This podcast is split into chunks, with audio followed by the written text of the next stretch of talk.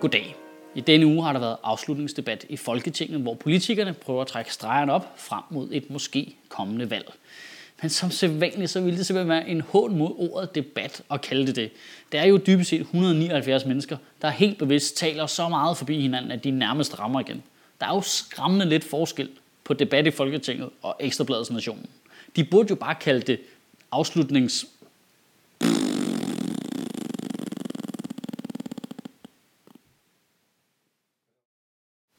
det er det samme, hver gang der er debat i Folketinget. Jeg ved ikke, om du som vælger har prøvet at sætte dig ned rent faktisk og se vores politikere debattere. Man kan jo se det i fjernsynet. Det er helt vildt. De taler så bevidst 100% forbi hinanden. De lytter 100% bevidst slet ikke til, hvad de andre siger. Jeg ved ikke, hvem det er, de tror, de snakker til. Måske tror de, de snakker til præsten, som så kan skrive deres spindokteragtige sætninger i avisen.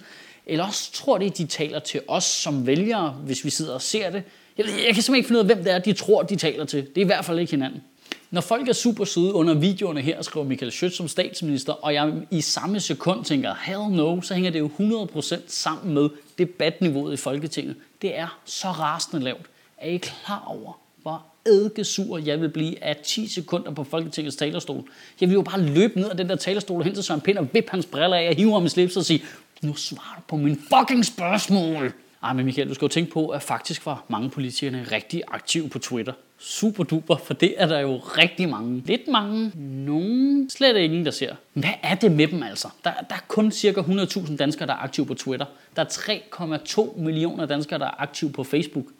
Hvorfor? Jeg kan så, hvorfor skriver de på Twitter?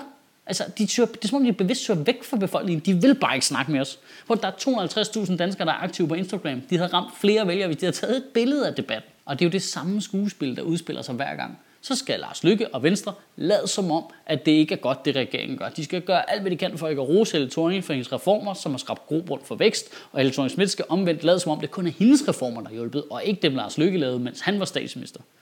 Det er så syret. Venstre og Socialdemokratiet er jo de to mest enige partier i Folketinget, men de lader som om, de er uenige for vores skyld.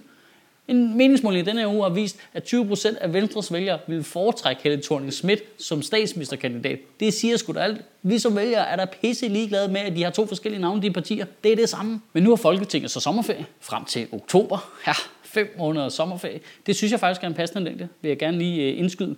Prøv at tænke på, hvor meget skade de kunne gøre, hvis de sad der hele året. I ugen, der kommer, der synes jeg, at du skal debattere de ting, du synes er vigtige med dine venner og dine bekendte. For ved I hvad? Det er I faktisk meget mere kvalificeret til end politikerne inde på Christiansborg, for I har faktisk lyst til at lytte til hinandens holdninger. Kan I have en rigtig god uge, og Gud bevare min bar.